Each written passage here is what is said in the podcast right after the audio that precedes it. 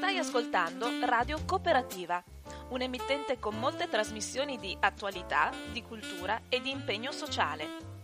Con la possibilità per gli ascoltatori di intervenire usando il numero di telefono fisso 049 880 90 20 o per gli sms 345 18 91 685. Nessuna interruzione pubblicitaria perché non dipende da alcuno sponsor commerciale. Radio Cooperativa si regge sul lavoro volontario di conduttori e amministratori e vive con la generosità di ascoltatori e soci che l'aiutano finanziariamente. Per farlo basta collegarsi al sito www.radiocooperativa.org che contiene tutto quello che può essere utile per sostenerla. Oppure si può usare il bollettino postale con il numero 120 82 301 intestato a Informazione e Cultura, via Antonio da Tempo 2 35 131 Padova. La frequenza principale è sui 92.7 MHz. Buon ascolto!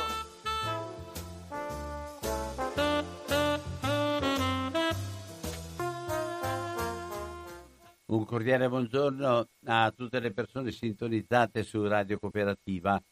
Fino a questo momento, grazie anche alla competenza e alla direzione tecnica di eh, Renzo, abbiamo tentato di risistemare e mettere in ordine un po' la cosa. Adesso io tento di nuovo, per l'ennesima volta, di chiamare la Ornella Favero, con la quale volevamo fare un'intervista e parlare di quello che sta avvenendo in questo momento in Italia, collegata anche a un articolo che ho trovato nell'Espresso, molto interessante, e anche collegata ad altri articoli, però prima di parlare e di leggere delle cose volevo sentire fare l'intervista.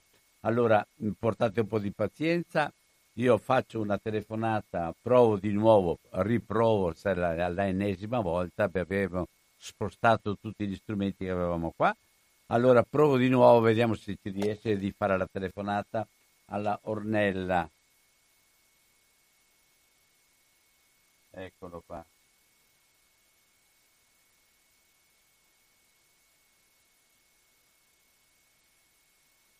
Vediamo un po'.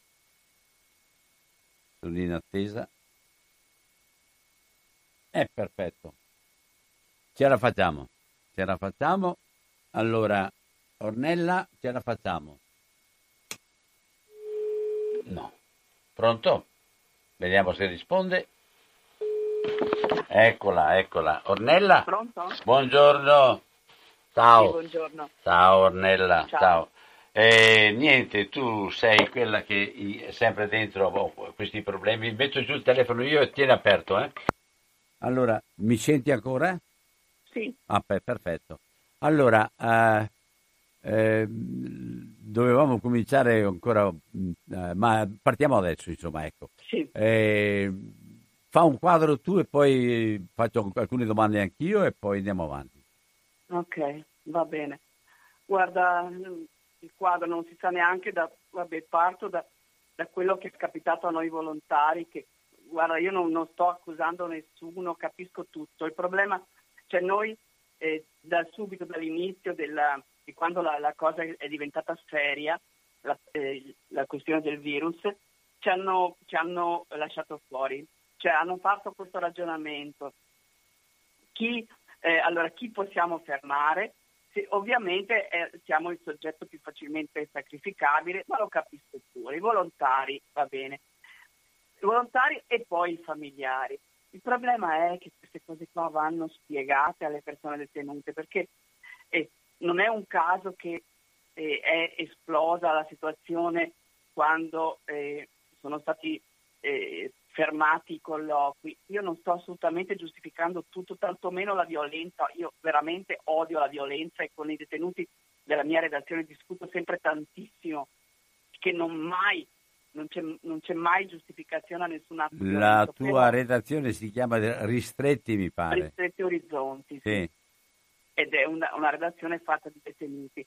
Ma lì qua- la, la cosa è eh, scoppiata perché io penso che dovevano perlomeno eh, andare a parlare di più con le persone, cioè questi sono, provate a immaginarvi, guarda, al di là di quello che uno ha fatto, ha sbagliato nella vita, ma di essere intra- in questo momento in cui siamo tutti spaventati, essere intrappolati in una situazione in cui le persone sono accatastate una sull'altra, letteralmente, perché c'è un sovraffollamento per cui il metro di distanza non esiste, dove non si vedono misure che possano in qualche modo alleggerire la situazione.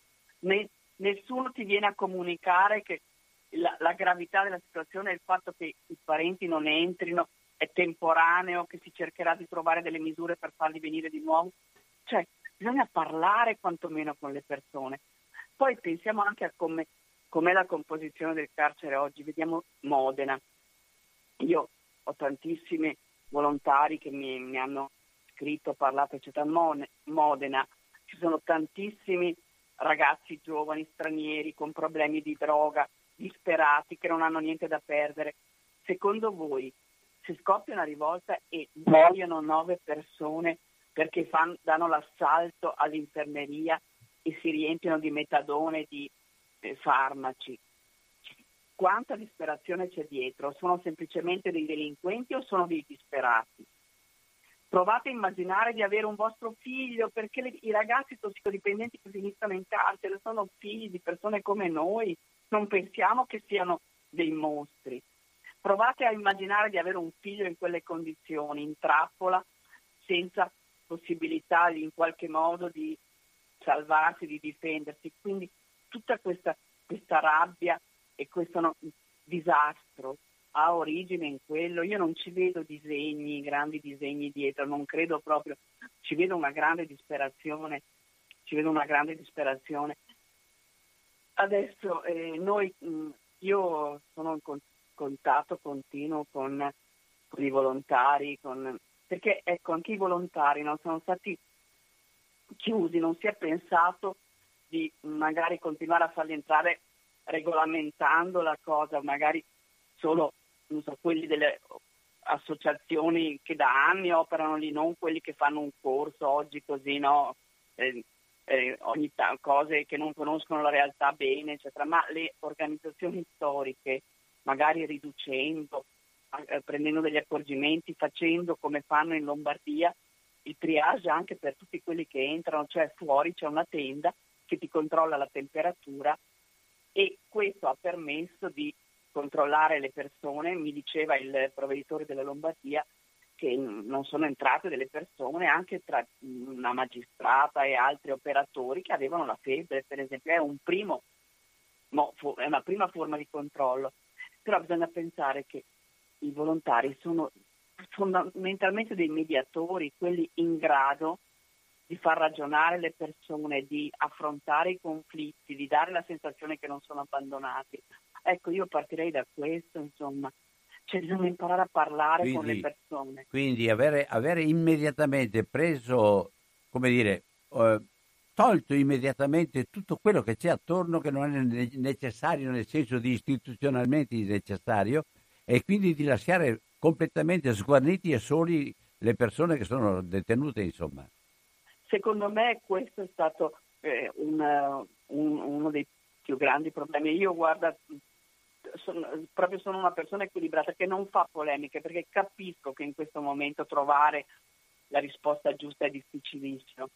Eh, dico solo che eh, si sta pagando anche questo, questa incapacità di, di parlare con le persone.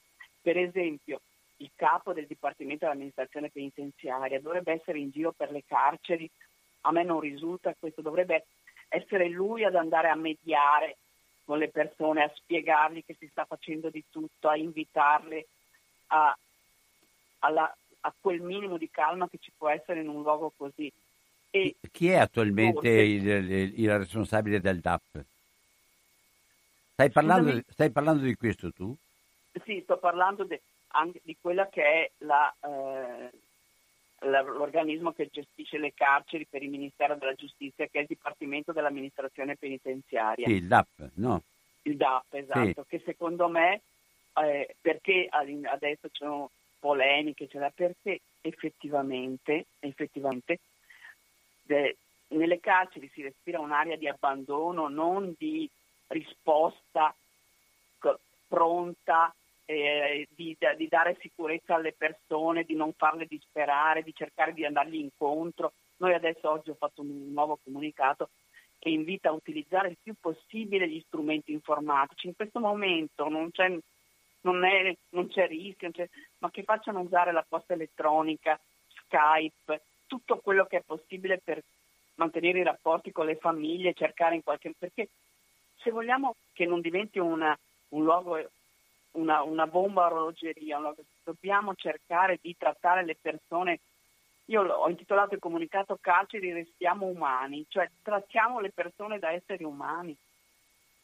È un problema eh, che si sente ovunque. Ho visto questa mattina finalmente anche, anche, nella Chiesa si sente questo. Aver abbandonato tutto e aver accettato tutto così come viene detto, come fosse verità di fede, non credo che aiuti a risolvere i problemi. Sono d'accordo con, con, con te. Mi pare di capire anche, eh, Ornella, che il problema delle carceri in questo momento non ha solo il, il, il coronavirus, ma il coronavirus capita in un momento in cui le decisioni, le, le altre cose da fare veloci non, non, non, ottengono nessun risultato perché siamo in ritardo, o sbaglio? Ma guarda, il, il dramma del nostro paese è che si vive per anni in condizioni che si, dice di, si definiscono di emergenza, per esempio il sovraffollamento, senza cercare delle soluzioni strutturali. Quando poi succede, come in questo caso drammatico, un'emergenza vera e reale, tu ti porti dietro tutte le, le pseudo emergenze che non hai risolto. Questa è la cosa drammatica. Certo. Guarda, io non sto neanche a dire che eh, a prendermela sulle, a, a criticare le disposizioni, sto a dire quello che non si è fatto quando andava fatto. Ci sono, pensati, su 61.000 detenuti e sono meno di 50.000 i posti, ma ci sono 17.000 detenuti che stanno scontando pa- la parte finale della pena sotto i due anni, meno di due anni, che hanno già scontato la parte più consistente della pena e hanno qualcuno dei mesi fino a un massimo di due anni, 17.000 persone. Quelle 17.000 persone, se fossero fuori, ti dico una cosa che sembra paradossale, ci renderebbero più sicuri, perché quando una persona si avvicina al fine pena, metterlo fuori con una misura come l'affidamento, la detenzione domiciliare, eccetera, è un modo per, fa- per, far sì che alla fine, quando quello ha finito di scontare la, la, sua pena, è già rientrato nella società, è già meno, non è più pericoloso. Quindi tenerli dentro in carcere non ci rende più sicuri, ci rende più sicuri questi 3, 6, 8 mesi in cui sta dentro, ma dopo esce una bomba a orologeria. E questo continuiamo a dire noi, non è tenere dentro fino all'ultimo giorno le persone che ci rende più sicuri, perché poi butti fuori delle persone che non hanno nulla, che sono completamente eh, in balia del, eh, della miseria, della... mentre se tu le metti fuori gradualmente con una misura alternativa, quella persona alla fine della pena è già reinserita. Quindi bisogna anche fare un ragionamento che vada al di là del nostro naso, che è quello di vedere oh già in galera sto bene. Sì, ma dopo quando escono... Eh, e questo, eh, quindi ci sarebbe la possibilità di snellire intanto e quindi allargare un po', un, un po di, di, di, di, spazio anche fisico dentro le carceri. Assolutamente, ma guarda, lo dicono anche giuristi, magistrati. Eh, la, la, lo strumento della detenzione domiciliare per chi ha un domicilio oppure del trovare anche delle, dei, dei luoghi, delle strutture di accoglienza così sfoltirebbe di molto eh, le carceri e renderebbe più gestibile la, l'emergenza vera che c'è oggi. Tu come, come, ma in questo momento, eh, perché ho visto, ho sentito, c'è qualcuno che dice anche che dietro questo tipo di disperazione di cui hai parlato tu, c'è anche qualcuno che ci, ci tenta di, di, come dire, pescare sul torbido e fare venire avanti delle decisioni che non, siano, che non sono quelle che sono quelle di legge, ma altre decisioni di controllo anche all'interno delle carceri di mafia, di gruppi, eccetera. Cosa pensi tu? Ma allora, eh, guarda, sul, sul fatto che, que, che, dietro a queste rivolte ci sia un disegno, una, una macchinazione che ci sia una, non so, abbia un ruolo la criminalità organizzata o cose del genere, personalmente io no, guarda, non ci credo molto. Ho visto per, persino che dove sono scappate c'è stata una evasione in, a Foggia, mm, sì. uno che era indicato come il figlio del boss, eccetera, si è costituito lui, cioè, voglio dire, in questo momento cioè, pensare a questa cosa, questa, se anche guardi poi i protagonisti, vedi Modena, sono, eh, sono tutti stranieri così. Io non ci vedo, non lo so, sarò ingenua, ma io non ci vedo una, un disegno, una macchinazione, una cosa. Io vedo che eh, c'è una situazione di, di caos e di disperazione e ci sono persone che non hanno niente da perdere, perché ripeto, morire di metadone oggi, insomma, cosa ti, cosa ti dice? Che c'è dietro una macchinazione e guarda che francamente è l'ultimo dei, dei pensieri, forse non mi interessa neanche perché io vado a vedere comunque che quello che c'è dietro di, di, di, di miseria, di sofferenza, di degrado. Eh, oltretutto, sai, guarda, tutte le storie, per esempio, dell'assalto alle infermerie, bisogna anche pensare che tanti ragazzi giovani, stranieri, non, cioè hanno anche rispetto alla droga, eh, come dire, non, non hanno neanche quella, quelle conoscenze, quelle abitudini che ci sono nel nostro paese, purtroppo dopo anni in cui le persone viviamo il tema delle, delle dipendenze, sappiamo quanto è drammatico, no? Quindi immaginarsi questi disperati con le famiglie lontano, eccetera, eccetera, cioè io non, non lo so, non ci vedo grandi disegni. Dopodiché, per carità, non, so, non sono neanche quella che, che ha. E invece quello che, che, mi preoccupa molto, per, ma non, cioè, proprio per per quello che è la nostra società. Mi preoccupa molto che si ritorni indietro ancora di più nella mancanza di cultura rispetto al senso che deve avere la pena. Voglio dire, quando noi andiamo nelle scuole e portiamo sempre delle persone o detenute o, o ex detenute che raccontano la loro storia e qualcuno racconta no, come è stata la sua carcerazione nelle carceri dove, come diceva qualche nostro politico, eh, che stiano a marcire in galera e buttare via le chiavi e raccontava che da, da quel carcere in cui marciva dentro senza fare niente, poi alla fine, alla fine della pena, dico non perché le persone escono, sono uscite e sono tornate a commettere reati. Cioè, se vogliamo che le persone escano e possibilmente cambino davvero vita, non, non, fa, non serve a niente un carcere dove marciscono fino all'ultimo giorno dentro, perché escono solo che hanno imparato a fare meglio i reati. Servono carceri dove si porti avanti un percorso di rieducazione, di reinserimento, ma non perché siamo buoni, perché ci conviene, perché ci conviene.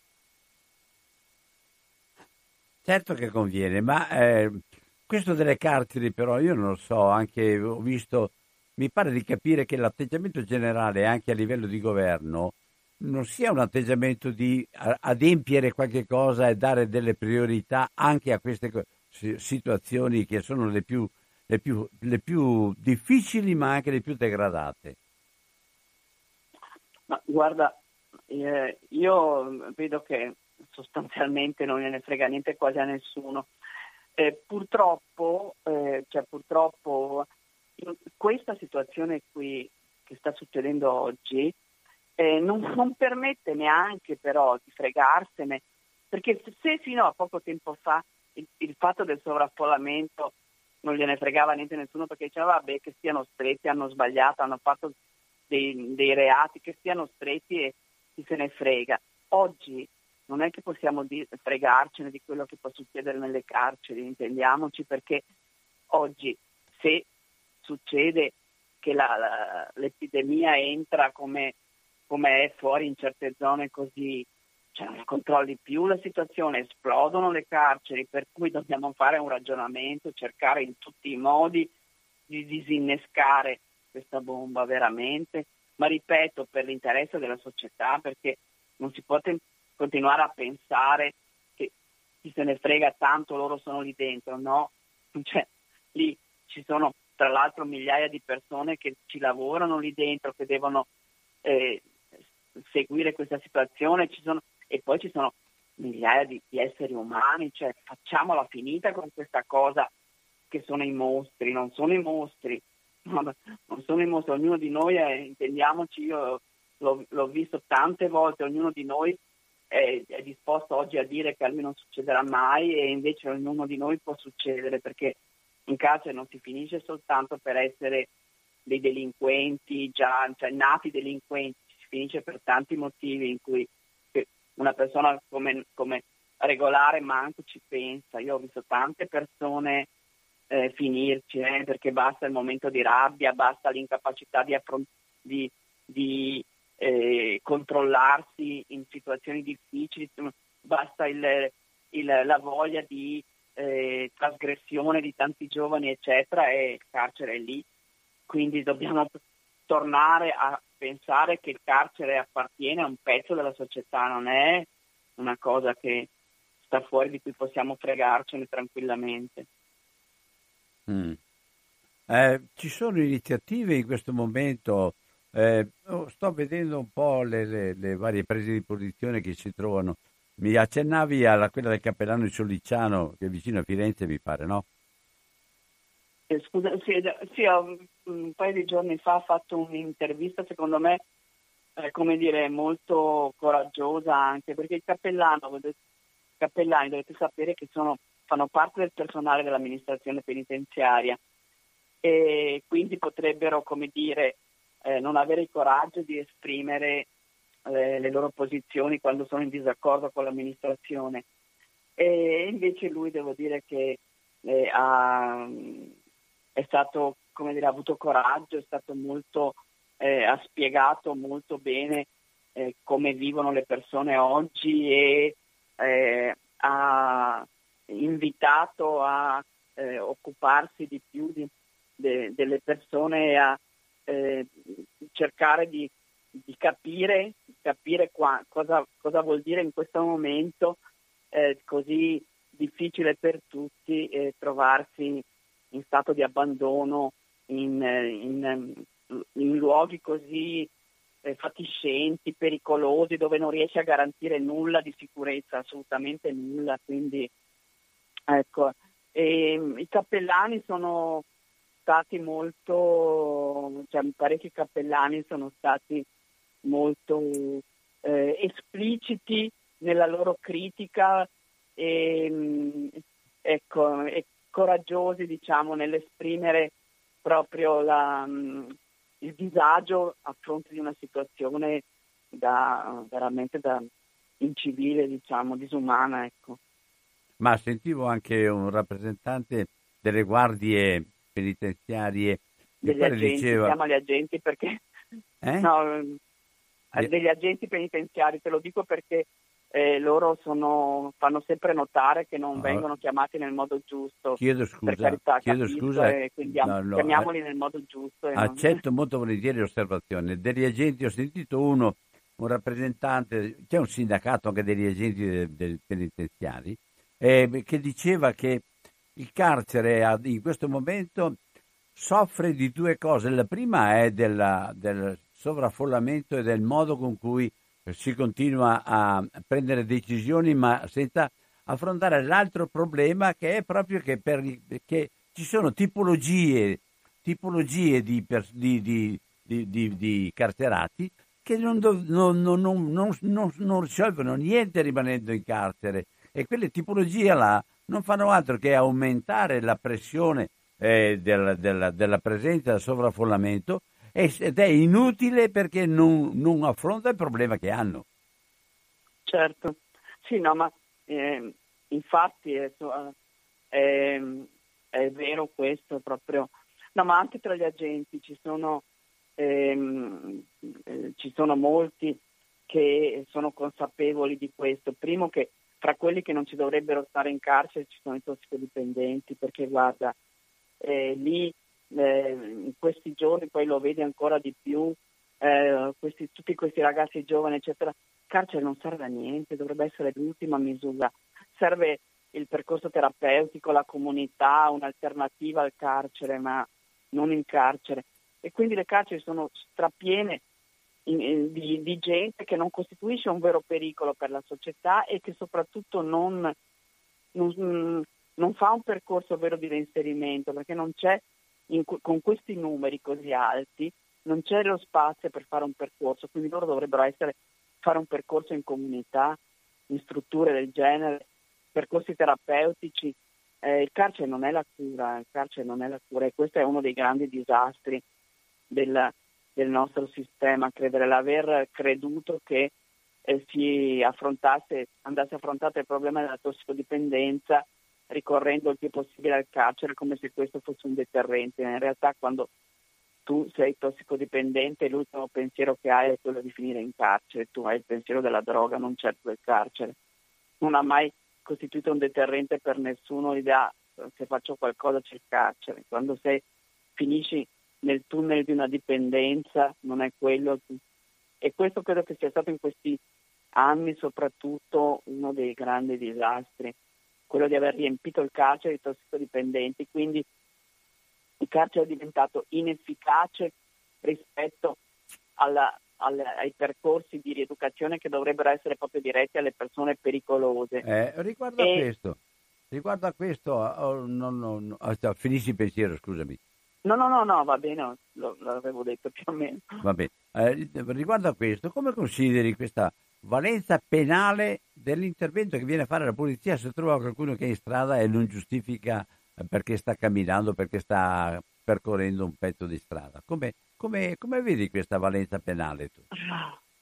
Adesso dici in questa... Eh sì, in questo in momento questa... qua col coronavirus, sì. Eh, perché mi ha fatto impressione questa cosa qua, perché altro è una bella multa, altro è una, altro è una valenza penale, cioè sporcare a fedina è mica, mica... Ma infatti non so perché nel nostro paese si ricorra così poco alle sanzioni cosiddette pecuniarie. Mi, per dirti che in Germania l'80%, una cosa del genere, delle pene sono pene pecuniarie, cioè prendi le, le persone per il portafoglio, diciamo, che secondo me è una cosa più saggia, perché invece noi tutto pensiamo che si risolva con il penale, con eh, la, il, la, minaccia no, del carcere, eccetera. Se tu eh, metti delle grandi, delle grosse multe, credo che sia, io, io, sono convinta che sia più efficace della minaccia di, che poi eh, mi viene da, pens- da, pensare che in questo, adesso come al solito, sai qual è il, il, il, difetto, che secondo me è una cosa tipica italiana, del pensare al presente, no? di non vedere mai oltre. Se adesso noi inondiamo di questioni di, di denunce, cose penali, la giustizia che già è in crisi, che si ferma in questo momento e quindi per riprendersi sarà un disastro dopo. Se intasiamo i tribunali di questioni di questo genere non ne usciremo mai. Quindi non lo so, trovate um, fate veramente delle sanzioni eh, pecuniarie. Quelle uno deve pagare subito e guarda che io ho visto gente che per esempio non metteva la cintura in macchina, quando ha cominciato che l'hanno fermata a 70 euro perché non aveva la, cintura, beh, insomma, la volta dopo ci pensava dieci volte prima di, di non mettersi la cintura. Quindi, secondo me, prendere, prevedere delle pene pecuniarie sarebbe molto più saggio, io credo. Eh, ma è, è, è, data questa situazione, voi come volontari avete già espresso un po' una, una vostra posizione riguardo a quello che sta avvenendo e per cui avete anche una, una, un rapporto con i vari direttori del carcere oppure rimane ancora tutto per aria? No, noi stiamo cercando, adesso guarda io è già il terzo comunicato che faccio eh, dove chiediamo soprattutto di eh, essere coinvolti e an- anche nel mantenere i rapporti con i familiari, nell'aiutare le persone detenute a mantenere i rapporti con le famiglie. E noi eh, stiamo cercando di, di, dare un apporto dove possibile, comunque anche a Padova devo dire che abbiamo eh, cercato in tutti i modi di, eh, per esempio noi manteniamo, facciamo il servizio di posta elettronica con, tra le famiglie e i detenuti per, e abbiamo offerto degli abbonamenti gratuiti alle persone che non hanno soldi perché è un servizio difficile ma utilissimo. Noi cerchiamo Abbiamo ovviamente delle proposte che sono, e questo assieme alle, a tutte le associazioni, gli, anche le camere penali, quindi gli avvocati, cioè abbiamo delle proposte comuni che sono richieste che noi facciamo alla politica, ovviamente perché eh, cerchino in, di mh, mm, affrontare quel problema che dicevo prima mandando a casa, per esempio, oltre che le persone che hanno ancora pochi mesi da fare, a casa intendo dire in detenzione domiciliare, anche le persone eh, malate e di età sopra i 70 anni, perché ci sono tante persone malate anche in carcere con patologie serissime, quelle vanno mandate a casa, basta, cioè cosa le tenete a fare lì? Quindi da una parte ci sono delle richieste che cerchiamo di fare insieme che riguardano appunto la, diciamo, lo sfoltimento delle carceri, cioè mandare a casa chi si può mandare a casa senza nessun pericolo per la società, perché di questo stiamo parlando. Se uno ha da fare 3-4 mesi, ha fatto già la, la gran parte della pena da fare qualche mese, che esca adesso o che esca fra sei mesi, non cambia niente, sia chiaro, non cambia ma, niente. Eh, posso interromperti? Ma questo ministro sì. della, della, della, giustizia, secondo te, è, è, aperto a queste possibilità o mostra, fa, fa, fa, vedere che lui vuole essere il duro? Guarda, purtroppo eh, secondo me il ministro su questo è veramente inadeguato, è veramente inadeguato.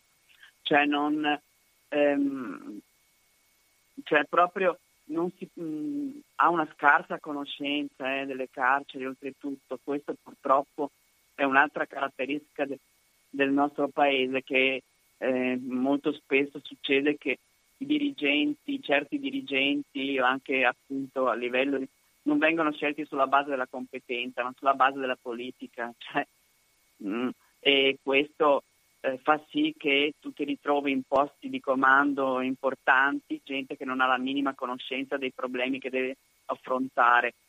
Eh, questa cosa di, per esempio, del, che, che, ha il ministro del mito, che tutto si risolve con il carcere, è, è terribilmente, eh, neg- ma guarda, eh, non dico di chiedere a me, ma qualsiasi giurista, docente di diritto eh, persona esperta su queste materie, te lo dicono tutti che questa cosa di pensare che l'unica pena possibile è il carcere è una cosa assolutamente eh, inadeguata, a, soprattutto che non ci rende per niente sicuri.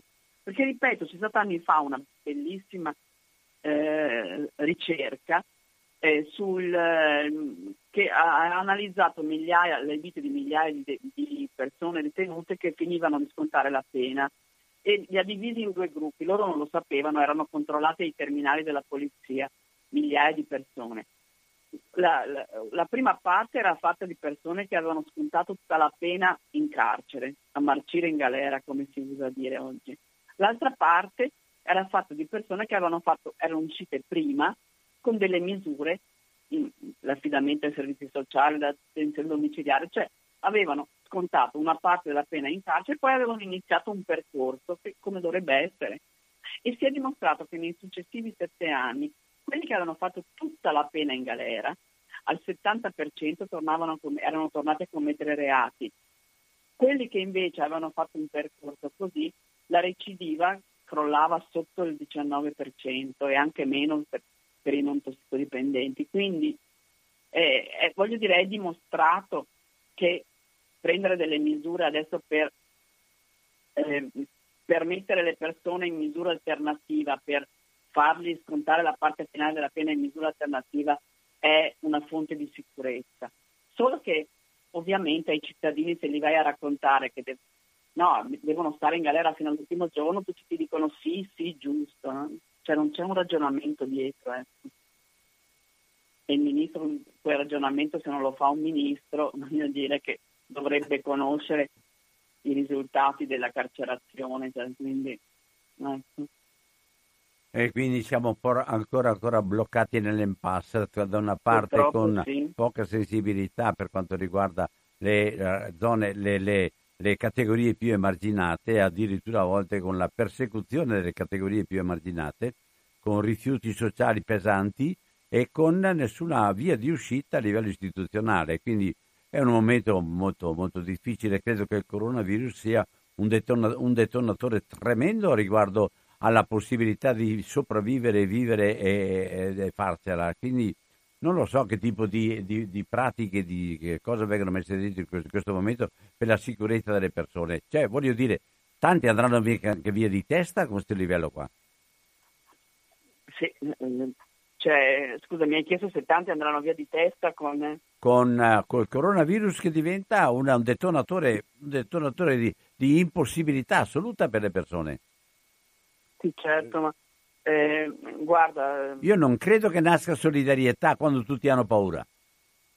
No, um, soprattutto appunto eh, perché se, se, è difficile per noi, ma siamo nelle nostre case almeno, insomma, per quello che dico, provate a immaginarvi questa condizione che, di cui ci lamentiamo è, e siamo nelle nostre, comunque almeno nelle nostre comode case, per la maggior parte almeno, eh, provare a immaginare cosa vuol dire lì dentro, cioè eh, uno deve cercare, io ho usato un'espressione eh, che è di uno scrittore israeliano, no? per provare a mettersi nelle, pensare con gli occhi del nemico di Grossman, no? perché è questo che dobbiamo cercare di fare, anche se li riteniamo i, i nemici, le persone che sono dentro, i nemici della nostra sicurezza, eh, concetto discutibile, ma comunque io posso pensare che le persone hanno paura, però bisogna anche cominciare a immedesimarsi in questo, pensare cosa, come ci sentiremmo se fossimo noi in quella situazione, perché va bene che uno ha sbagliato, che ha fatto delle cose, non, cioè ha fatto delle, anche delle cose orribili a volte, però ripeto, siamo esseri umani e eh, c'è veramente da, da, da, dare di matto lì dentro. Io penso che mh, mm, non, non, so se reggerei, eh, come vedo tanti detenuti adesso che bene o male eh, non so, reggono, cercano di eh, dare una mano anche agli altri, di portare la calma, perché non è che sono tutti eh, che, che, fanno le rivolte, ci sono tantissimi detenuti che cercano di fare un, un'azione di mediazione verso i loro compagni, insomma. Però, ripeto, io non so se sarei capace, trovandomi in una situazione così, a mantenere la, la calma, la freddezza, eccetera. E, eh, davvero adesso cioè, è comunque importante eh, fare qualcosa per, per, far capire che comunque non siamo tutti eh, così a, a giudicare, cioè che, lo, che, capiamo l'importanza di, appunto di restare umani tutti, anche rispetto a chi ha fatto dei disastri nella sua vita, che, perché di persone si tratta, hanno figli, famiglie, eh, sono, quindi ragioniamo su questo, insomma, mantenere l'umanità non vuol dire mantenerla solo rispetto alle persone che ti piacciono, vuol dire anche cercare di mantenerla sempre uno stato mite che sa trattare con, in modo umano, non va di moda l'orrenda parola buonista, non, in modo umano le persone è uno stato più forte. È così, è. Eh, e allora eh, Cosa, cosa, vuoi che concludiamo? Vuoi dire ancora qualcosa in modo che concludiamo questa Ma... intervista? C'è qualche iniziativa, qualche cosa che eh, viene messo in campo anche in questo periodo? Eh, a parte, a parte la, la, l'atteggiamento di Papa Francesco che è sempre attento, sempre... Eh, a parte l'atteggiamento, scusa non sento bene. A, a, parte, l'atteggiamento... a parte l'atteggiamento di Papa Francesco lo trovo attento che dice anche, anche a noi anche come Chiesa, anche noi altri sì. abbiamo rinunciato a tutto ormai per, per, per paura e la paura de- determina l'atteggiamento di isolamento totale da tutte le parti, quando invece ci sono persone che non sono capaci di, di, di riuscire da sole, non ce la fanno e hanno bisogno di qualcuno che sia a fianco.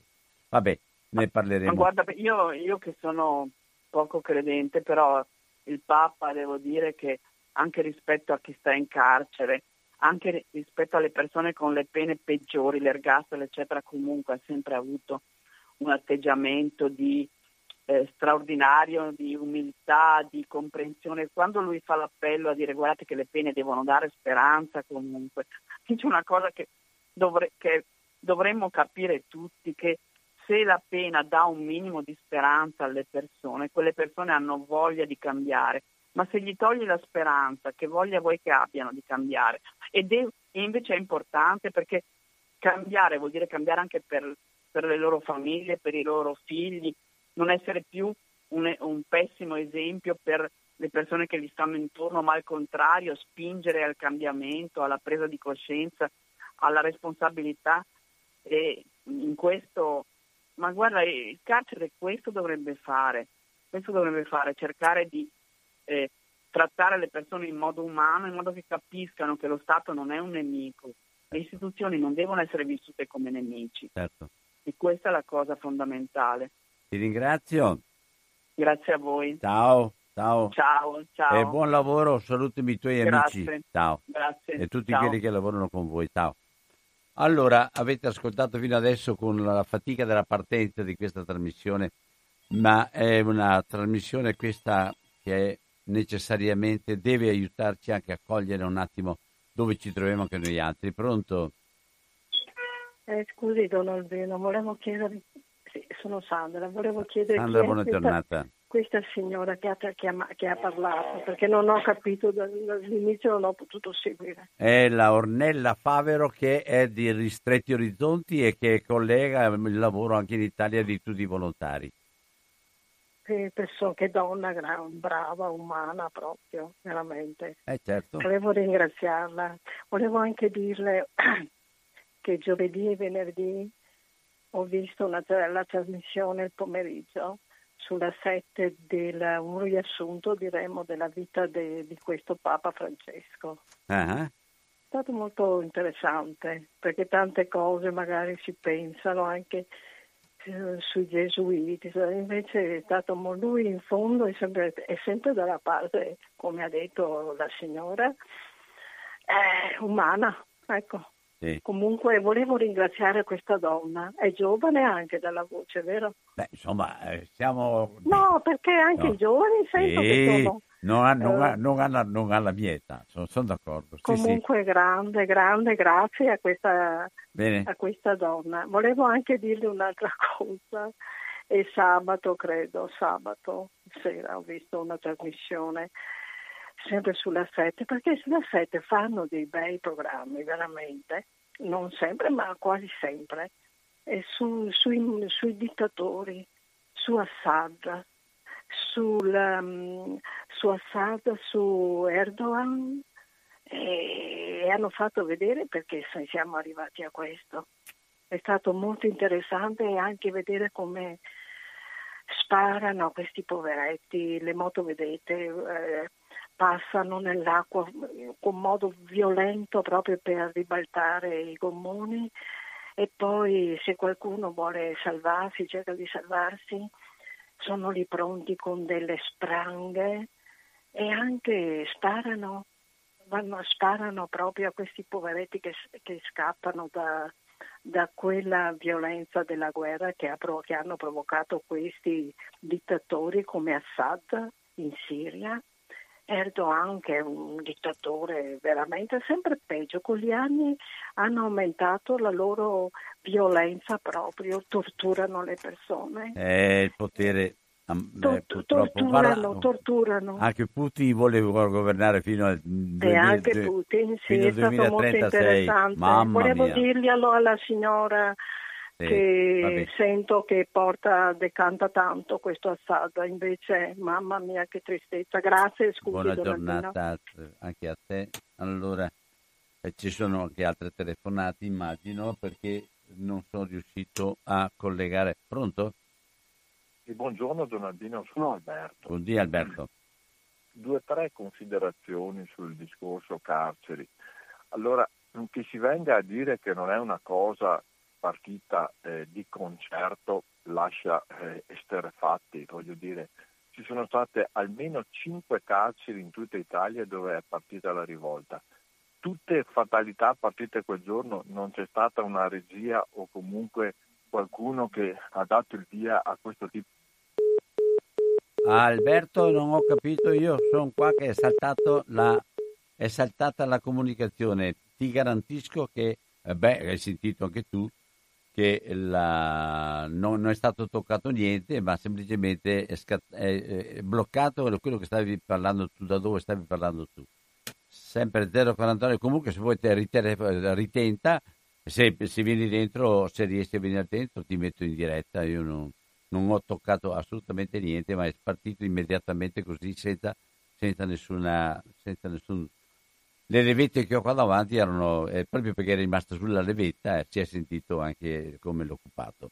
Allora, eh, per quanto riguarda eh, questa emergenza delle carceri, cioè, ho con me anche un articolo che è stato sulla stampa di sabato scorso. Pronto? Buongiorno. Buongiorno Luigi. Senta, io in una trasmissione di 2018 elencai le sconfitte di Salvini. Tra le sconfitte di Salvini una era questa, perché Salvini nell'agosto di 2018 fece dei decreti perché l'unità di governo giallo-verde, cioè il governo di Movimento 5 Stelle con la Lega, in termini di giustizia era di eh, buttare giù tutto quello che aveva fatto il ministro Orlando, anche nell'ambito delle carceri.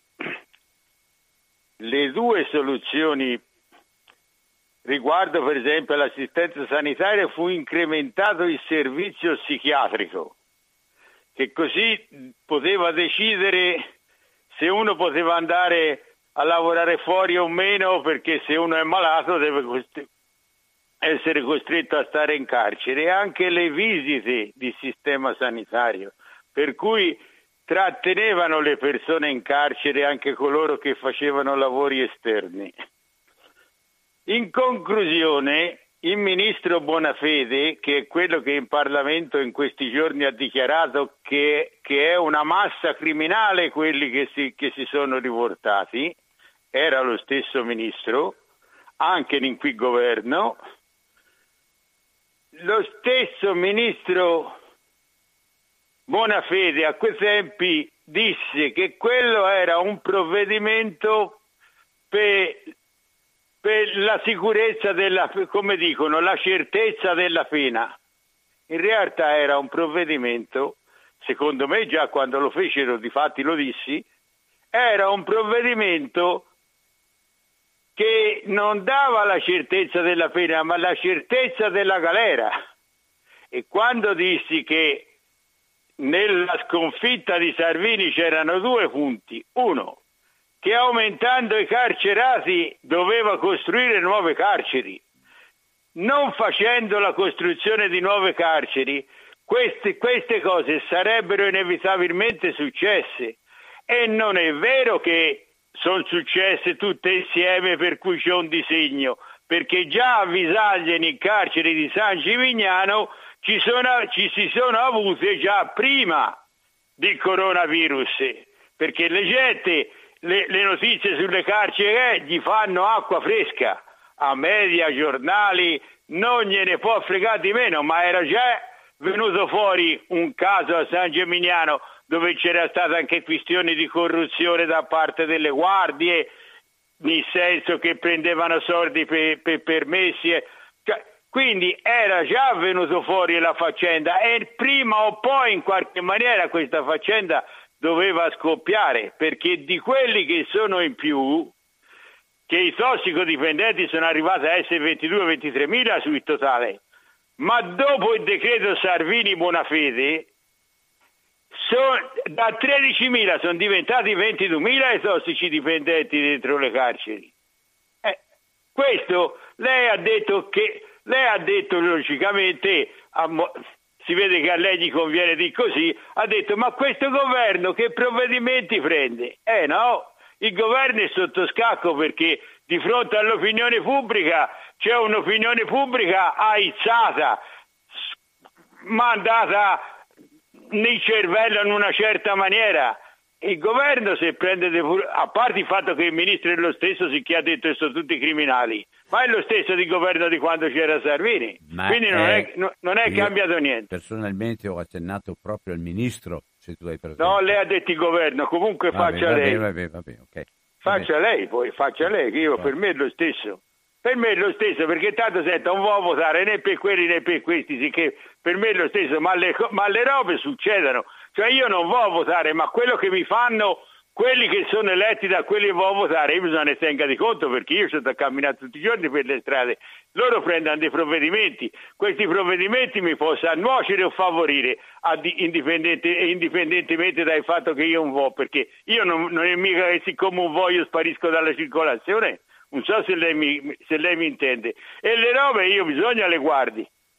Questo tipo di situazione è determinato tutto dal governo giallo-verde che tiene in scacco il governo giallo-rosso o giallo-arancio o comunque uno lo chiami, lo tiene in scacco perché comunque si muova nel- in questo ambito l'opinione pubblica non, la- non l'acquista, anzi forse ne perde qualcuno. Ma il Movimento 5 Stelle, che è il movimento di destra e fa parte di questo governo, non vuole cambiare niente di quello che ha fatto quel governo giallo-verde. Lei cominci dai decreti sulla sicurezza, l'impianto della giustizia, tutte queste robe qui non vogliono cambiare una virgola. E quindi perché di destra erano, di destra sono e di destra rimarranno. E quindi se uno non dà le colpe a chi ce l'ha, cioè a qui decreto fatto nell'agosto di 2018, e qui finisco, non lo dà a coloro che veramente hanno le colpe, perché quando mi si dice una questione annosa, come ha detto qualche altro conduttore su questa radio, che è una questione pregressa, significa a non prendere coscienza di quello che hanno fatto in quell'anno e mezzo quel tipo di gente. Io la saluto e buongiorno. Buona giornata e, sa- e sappiamo che tu non vai a votare, eh? Allora, c'è un'altra telefonata subito di corsa, pronto? Sì, salve Albino, sono Piero. Buona Piero, buona giornata. Allora, eh, vendita a scoperto, eh, sentiamo a telegiornate, bruciati miliardi perché Cristina Lagarde, bruciati. Cioè, quei soldi lì sono andati a quei signori che sono i padroni dei giornali, sono quei signori filantropi che fatalità sono tutti di una certa ca- categoria, di una certa religione e che condizionano il mondo. Eh, fatalità, i primi paesi impestati, Cina, eh, Corea del Sud dove c'è Hyundai, Kia, dove ci sono le multinazionali, Samsung, dove cioè, fanno un putiferio di, di bilanci, Iran, la Germania. La Germania dichiara zero morti.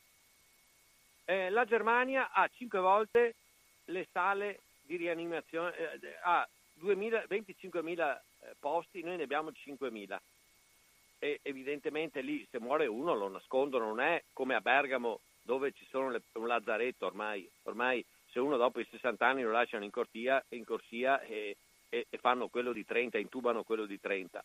E tra due mesi, tre mesi, sei mesi, noi saremo come nel dopoguerra, con eh, quell'euro marco mascherato della Germania che, con scusa dell'olocausto, è un interlocutore con la Merkel degli americani, giusto.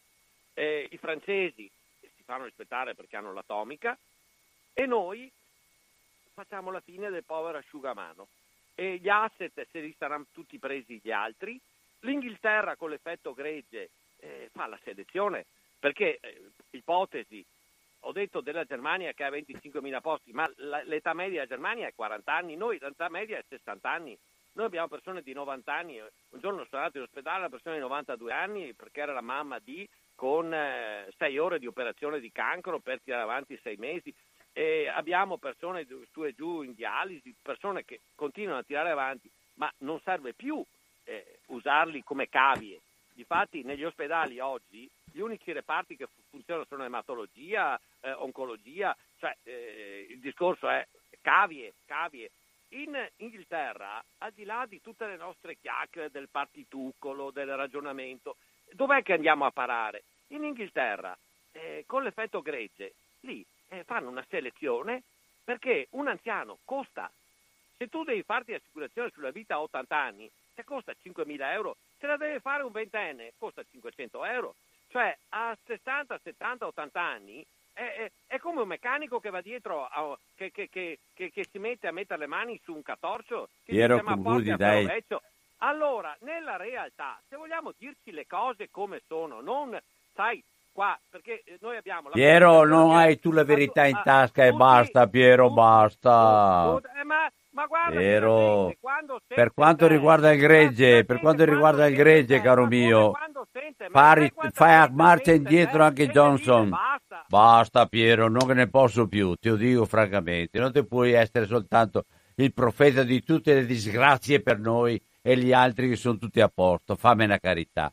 In Inghilterra Johnson sta tornando indietro di corsa. Ma di cosa dici Piero? Cosa dici? Scusami, va là. Però Piero, con me, se possibile, rallenta, non telefonare più. Ti ringrazio. Ciao. Allora, eh, per quanto riguarda invece la, la, trasmissione, tra poco dovrò chiudere, allora, se c'è qualcuno che vuole dire qualcos'altro, ma eh, eh stiamo alla conclusione. Mi dispiace della partenza perché non funzionavano gli strumenti, ma abbiamo rimediato a una intervista che poi ha continuato tutta regolare. Pronto? Sì, Don Albino, sono di nuovo Alberto. Ciao Alberto, con, concludi. Sì, no, no, non, ho, non ho toccato, è, sì, è sì, caduta, sì. No, sì. Eh, io l'avevo richiamata, ma forse non c'era a posto, non importa. Eh, hai sentito che non c'era a posto, non, non, okay. è, non è stata colpa mia. Mm, sì, che il fatto che non sia stata eh, organizzata questa rivolta già di per sé è poco credibile. Poi abbiamo visto persone che passeggiavano, ma quale, in quale paese con un minimo di sicurezza permette ai detenuti di passeggiare, di, di uscire? Io capisco che ci siano qualcuno che si organizza, che con dei compiti riesce a fare un'evasione, ma persone che camminano con la polizia che li guarda e non riesce a fare niente. Già, già questo sarebbe da prendere il responsabile delle carceri e immediatamente licenziarli perché non è accettabile una cosa del genere. Poi io dico, non si può, dal mio modo di vedere, pretendere di avere ragione comunque in, in, due modi diversi.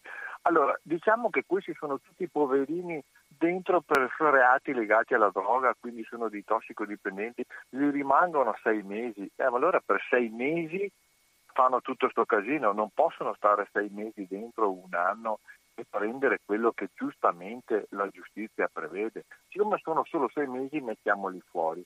Sembra la stessa logica di dire, e, e, e non mi dica che non è vero, con il mondo dei Rom o ci date quello che vogliamo o noi continuiamo a fare casino. Ah, questa è giustizia. O vediamo le case, vediamo questo, vediamo quello, vediamo tutte le richieste che volete voi, se no noi facciamo casino. Io questo lo chiamo ricatto. E dopo eh, tutto questo atteggiamento di indulgenza, ma poverini, ma sono anche loro con dei genitori, hanno delle famiglie, ma se hanno sbagliato, io dico che ci va fatto un percorso di eh, reinserimento, ma la galera te la fai? Vabbè, che... non, è stato, eh, non, è stato, detto diversamente. Eh, non, non, è detto, non, è stato detto, diversamente. Ah, per me è così. No, ma non io. è stato detto diversamente Alberto, ci tengo un po' a dirlo questa cosa qua. Eh beh, altro è, altro è riconoscere la cosa, altro è non, non dare. Tanto che venga fuori un mese prima o un mese dopo, non è questo che cambia la vita. E allora no, se, no, se la cosa, no, ma se, ma se c'è un minimo di, per, per, per, una maggiore sicurezza di tutti, di quelli dentro e di quelli fuori, non si può questo, sovra, sovraffollamento col coronavirus, non si può. Sì, sì costruiscono carceri come si era detto. Ah, beh, allora eh, il coronavirus eh. si metterà fuori dalle carceri e si metterà a posto poi quando sono le carceri, quando, quando, carceri fatte, Alberto. Vabbè. Comunque dai. Non fa ci, parlare comunque, ci, vabbè. Ci salutiamo. No, ho fatto bene, parlare, hai parlato fino adesso. Dai, non sta a dire che non faccio parlare. Oh porco cane. Adesso sì se stai esagerando. Ho ascoltato fino adesso. Devo chiudere, ti avevo anche detto, e anche devo dirti anche che il coronavirus non può stare fuori dalle carceri finché sono, sono costruite nuove carceri. Però se il problema è che il sovraffollamento è strutturale, mi dici perché Bonafede e Company non ha mai detto che bisogna fare qualcosa di diverso? E andiamo avanti come se niente fosse? E alla gente non ne frega men che meno? E alla gente che sta pagando su questo è una insicurezza che è dentro e anche fuori? Nessuno che si fa le domande anche con senso critico? Avanti tutta ci risentiamo. Vi saluto, vi auguro bene e facciamo quello che possiamo. Ciao.